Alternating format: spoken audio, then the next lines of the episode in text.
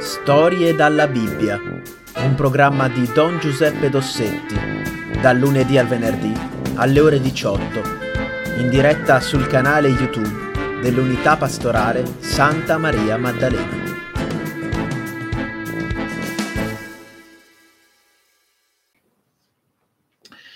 Bene, allora noi oggi andiamo avanti nostre, nella nostra conversazione che da qualche giorno, da qualche tempo, riguarda la figura di Maria. Ecco, Maria che, eh, madre di Gesù, con il suo sì permette a Dio di entrare nella storia degli uomini e eh, Maria, madre nostra, ecco, cioè um, partecipando lei al sacrificio di Gesù eh, sulla croce, eh, Gesù mh, mm, la, eh, ce la dà come mamma. Ecco, donna, signora, ecco tuo figlio, indicando Giovanni che in quel momento ci rappresenta tutti. Allora la domanda alla quale vogliamo eh, cercare di rispondere oggi, eh, la domanda è questa. Eh, che cosa eh, succede dopo? Ecco, cioè dopo che appunto Gesù è, risor- è morto sulla croce, è risorto, abbiamo detto che anche se il Vangelo non lo dice, però insomma, è estremamente probabile, è certo che la prima persona che Gesù risorto è andato a trovare è stata sua madre, ecco. Cosa succede dopo? Allora, eh, quello che succede dopo è rappresentato da questa figura che probabilmente qualcuno di voi conoscerà già, e che adesso dobbiamo spiegare. Mm, dopo la sua risurrezione, Gesù per 40 giorni rimane, nel, eh, rimane eh, con i suoi discepoli. I Vangeli ci parlano di questi incontri con i quali lui, lui dice a un certo punto, eh, io adesso vado al Padre, e appunto ascendo al cielo, salirò in cielo, ma non vi lascio soli. Non vi lascio soli. Perché? Perché vi manderò un consolatore. Chi è questo consolatore? Lo Spirito Santo. Chi è lo Spirito Santo? Beh, questa è una cosa un po' complicata e molti cristiani non lo sanno chi è lo Spirito Santo, figuratevi un po'. Spero che eh, i ragazzi, della, almeno i ragazzi della Cresima lo sappiano. E in ogni caso, mh, proprio perché è spirito e quindi non si vede, ecco, per questa ragione lo Spirito Santo è un po' il grande sconosciuto. Comunque, un passo alla volta. Dopo che Gesù è salito al cielo, dopo 40 giorni dalla risurrezione, eh, i discepoli, gli apostoli, ritornano a Gerusalemme e dove vanno? Si trovano nel cenacolo dove avevano celebrato l'Eucaristia e dove Gesù era apparso loro. E lì cosa fanno? Pregano, si mettono a pregare per nove giorni. 49 giorni, arrivano al 49 giorno e al mattino del 50 giorno cosa succede? Beh, questo cinquantesimo giorno era il giorno della Pentecoste. Pentecoste in, in greco vuol dire proprio cinquantesimo. Erano passati 50 giorni dalla Pasqua. Bene, e cosa succede dopo 50 giorni? Loro sono, e precisa eh, San Luca negli Atti degli Apostoli, ecco Gesù precisa, eh, Luca precisa che erano lì concordi nella preghiera, ci pregavano insieme con Maria, la madre di Gesù. Allora guardiamo questa figura qui, che ci dice che cosa è successo il giorno di Pentecoste. Vedete appunto che al centro della figura c'è Maria, ecco, e di fianco a lei ci sono due apostoli, il più giovane, eh, più giovane immaginate, subito chi è, è Giovanni, quell'altro con la barba riccia bianca è Pietro. Ecco, sono i due apostoli che stanno vicino a Maria. E attorno eh, ci sono, secondo Luca, 120 uomini e donne che sono lì riuniti nel cenacolo a pregare. Cosa succede a un certo punto? Verso le nove del mattino.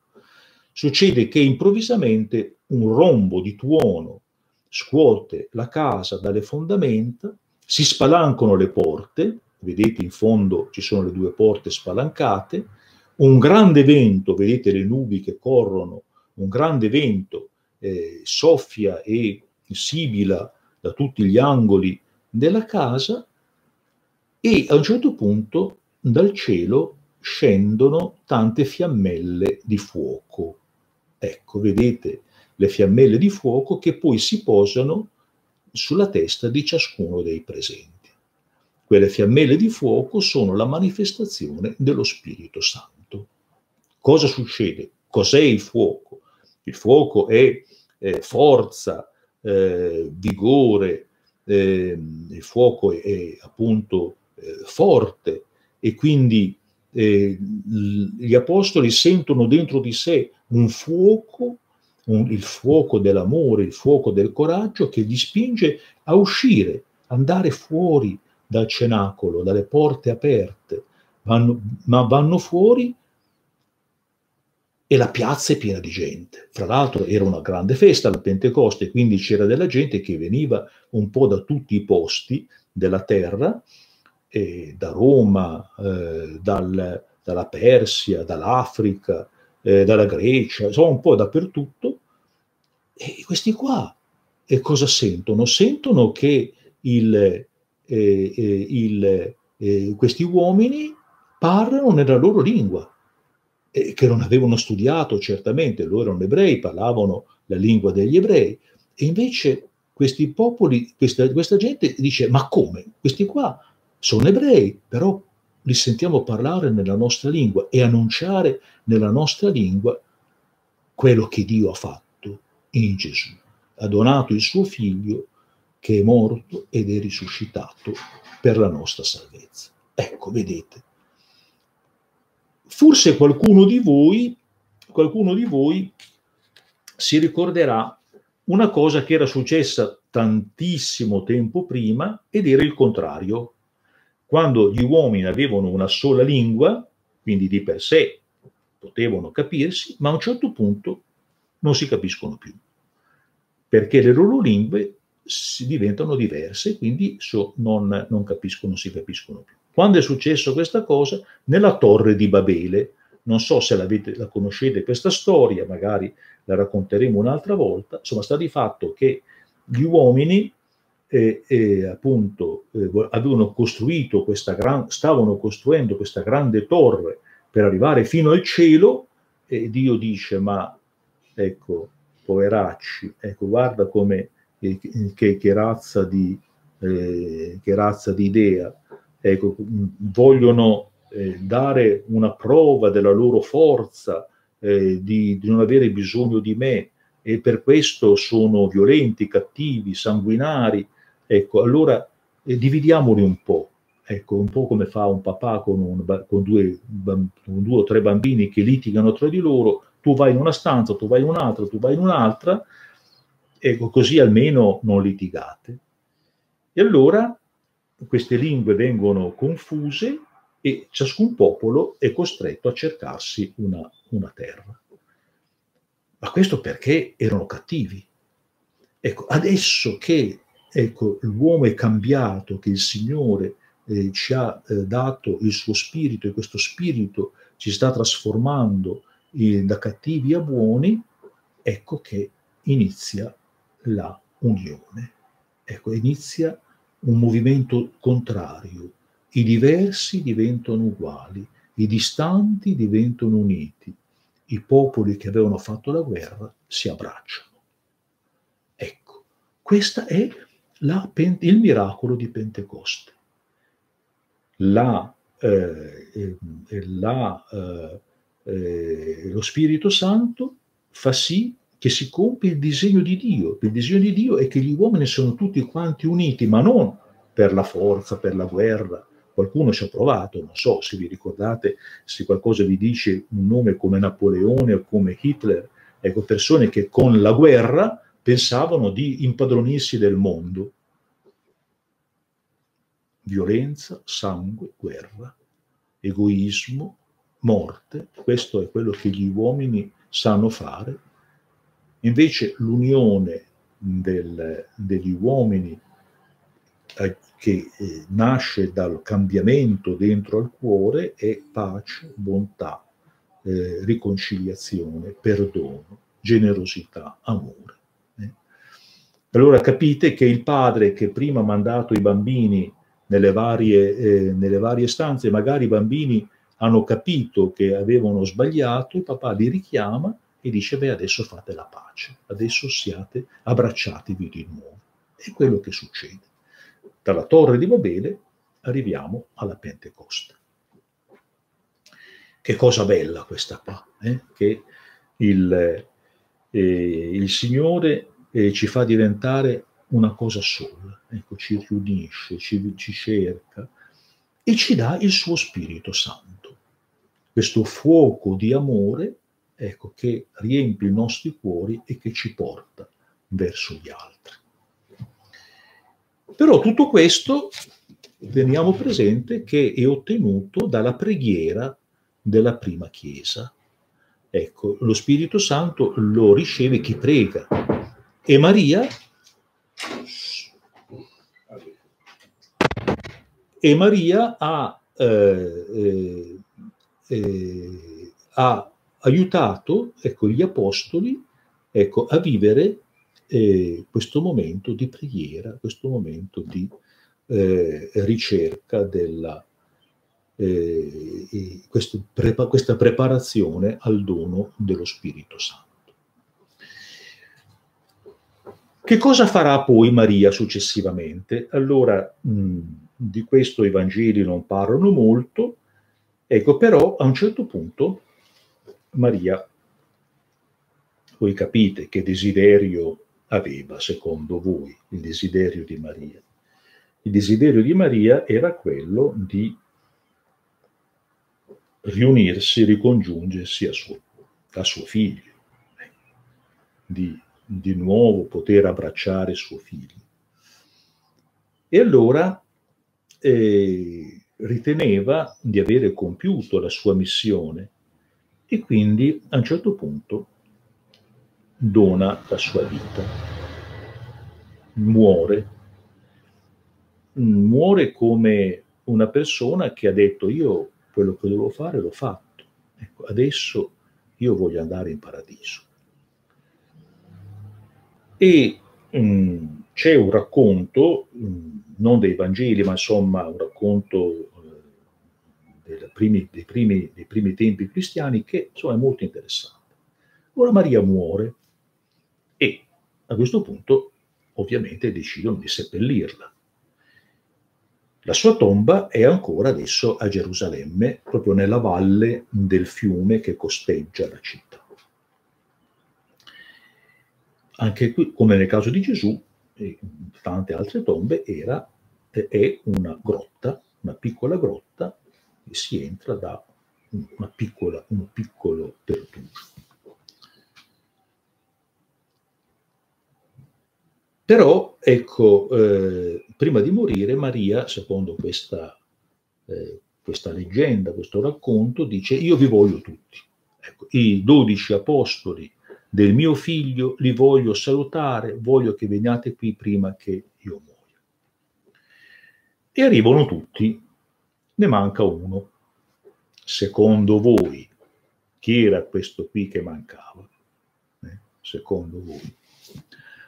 È molto facile rispondere a questa domanda. Eh? E non c'è nessuno che me lo scriva, ecco, ma comunque ho capito che siete già eh, sulla buona strada. Questo qui è Tommaso. Non c'era quando Gesù è comparso nel cenacolo appena risorto, non c'è adesso vicino a Maria nell'ultimo momento della sua vita terrena. E quindi Tommaso viene, eh, arriva quando la Madonna è già stata sepolta. Ma dice a questo punto, mh, mm, insomma, io la voglio vedere. Eh, non posso accettare di non averla eh, salutata, aprite la tomba, aprite la tomba, io la voglio vedere. Tanto fa che a questo punto decidono di aprire la tomba. E non trovano più il corpo di Maria, trovano un mazzo di rose. Così era successo? Era successo semplicemente che Maria aveva seguito Gesù. Gesù muore, ma poi risorge e sale al cielo. Ecco, ecco, Maria ha fatto lo stesso percorso, era giusto che fosse così. Ecco, Maria muore, come è morto Gesù, risorge e sale al cielo. A questo punto voi direte, ma se salita al cielo non è più con, con noi. Sbagliato, sbagliato. La cosa bella che eh, appunto eh, voglio dire eh, in questo momento, a conclusione di questo piccolo ciclo su Maria, giovedì ne cominceremo un altro, la cosa bella che voglio dire è che eh, Maria mh, mm, non ci abbandona. Ecco, questa sua maternità la continua a esercitare. Lo dimostrano le apparizioni della Madonna. Madonna è apparsa in tanti posti. Teniamoci, alcune apparizioni la Chiesa mh, mm, non le ha accettate perché eh, ha pensato insomma che forse erano cose così un po' inventate. Inventate non per cattive idee, ma insomma qualcuno che si era fatto un po' un, un film ma molte sono invece autentiche.